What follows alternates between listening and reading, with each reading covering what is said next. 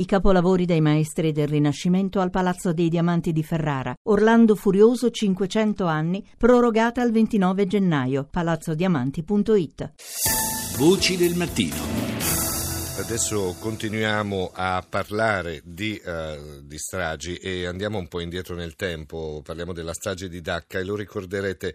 Nurul Islam Marzan, 30 anni, è stato ucciso qualche giorno fa, però prima di unirsi al gruppo estremista uh, che mh, mm, ha causato la morte di, di, di, molte persone, era uno studente di arabo all'università di uh, Chattagong.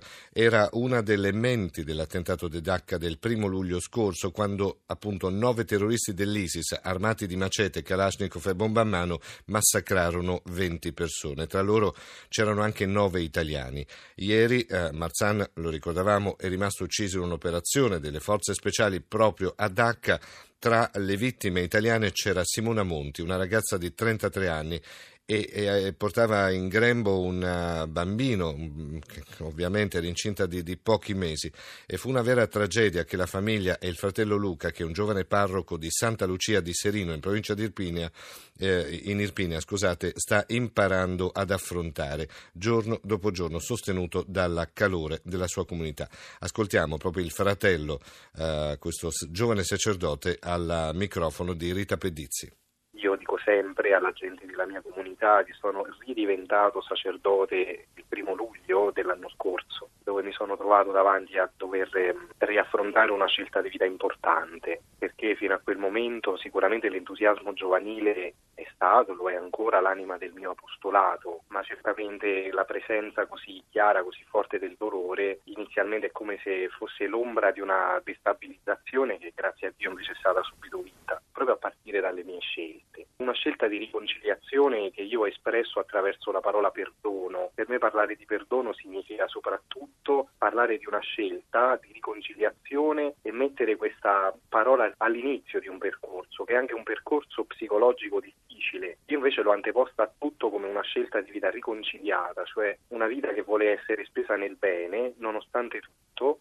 vivendo quel testamento spirituale che sento essermi stato lasciato da Simona ed è un testamento di pura libertà e di verità, vissuta soprattutto per amore degli altri, che io lo vivo per amore della mia gente. Qua ci vuole veramente la robustezza fede, attraverso la consapevolezza che la morte di mia sorella, se da una parte l'umanità la guarda come una disgrazia, io sono impegnato anche a vederla come una grande grazia, perché a differenza di tutti gli altri attentati, le vittime di Dacca sono martiri della fede, perché sono stati uccisi in odio alla fede cristiana dal momento che non conoscevano i versetti del Corano. Non c'è stata una sparatoria in cui si sono trovati uccisi, come purtroppo tutti gli altri casi. C'è stato diciamo, un massacro dovuto proprio dal fatto che questi occidentali non conoscevano la cultura musulmana e non conoscevano i passi del Corano. Sono stati uccisi in odio alla fede. E noi sappiamo, per la formazione che riceviamo dalla Chiesa Cattolica, che la forma più alta della testimonianza di fede si chiama appunto martirio. È come se fossero dei martiri. Sono dei martiri, sono dei martiri inconsapevolmente. È sicuramente vero che si sono trovati nel momento sbagliato e nel posto sbagliato. È pur vero che ognuno di loro veniva da un cammino di vita diverso. Io, conoscendo soltanto Simona, posso dire che non aveva un vissuto di fede profondo. Allo stesso tempo a lei è stato chiesto, come anche agli altri, di dare testimonianza della fede. Lei lavora con i giovani, con loro affronta anche il tema integrazione. Sono di ispirazione salesiana e da questa bellissima esperienza ho ereditato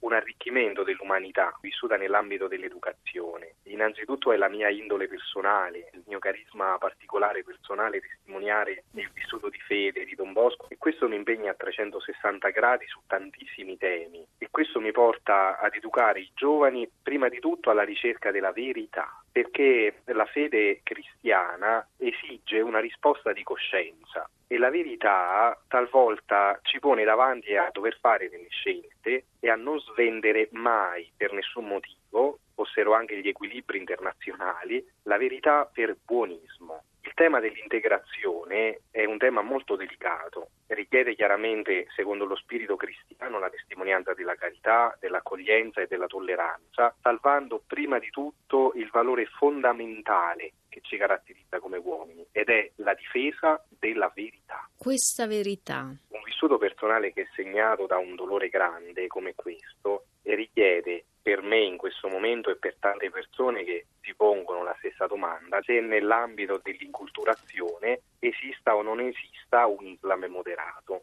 La ricerca della verità in questo momento mi vede come uomo impegnato nel farmi delle domande a cui a dire la verità non ho ancora trovato risposta. Posso cercarle insieme ai giovani. A dire la verità io sono parroco di una comunità benedettamente e santamente contadina legata a valori di fede genuini. Non è la priorità del mio lavoro educativo, questo è chiaro. La sto cercando nella mia coscienza credente, ma prima di tutto nella mia libertà di essere cittadino italiano. E a dire la verità, a questa verità non ci sono ancora arrivato. Un suo pensiero per i genitori di Valeria, i genitori di Fabrizia? Un pensiero è un linguaggio intimo che è fatto sentimenti e non di parole. Io in questo momento custodisco per loro una grande venerazione, immaginandomeli penso agli occhi di mia mamma, di mio papà, alle loro lacrime, ai loro silenzi, ma soprattutto alla loro preghiera che è incessante. Non dico una parola, li abbraccio nel Signore e chiederei a, a chiunque li conosca di saper custodire questa sofferenza in un grande silenzio.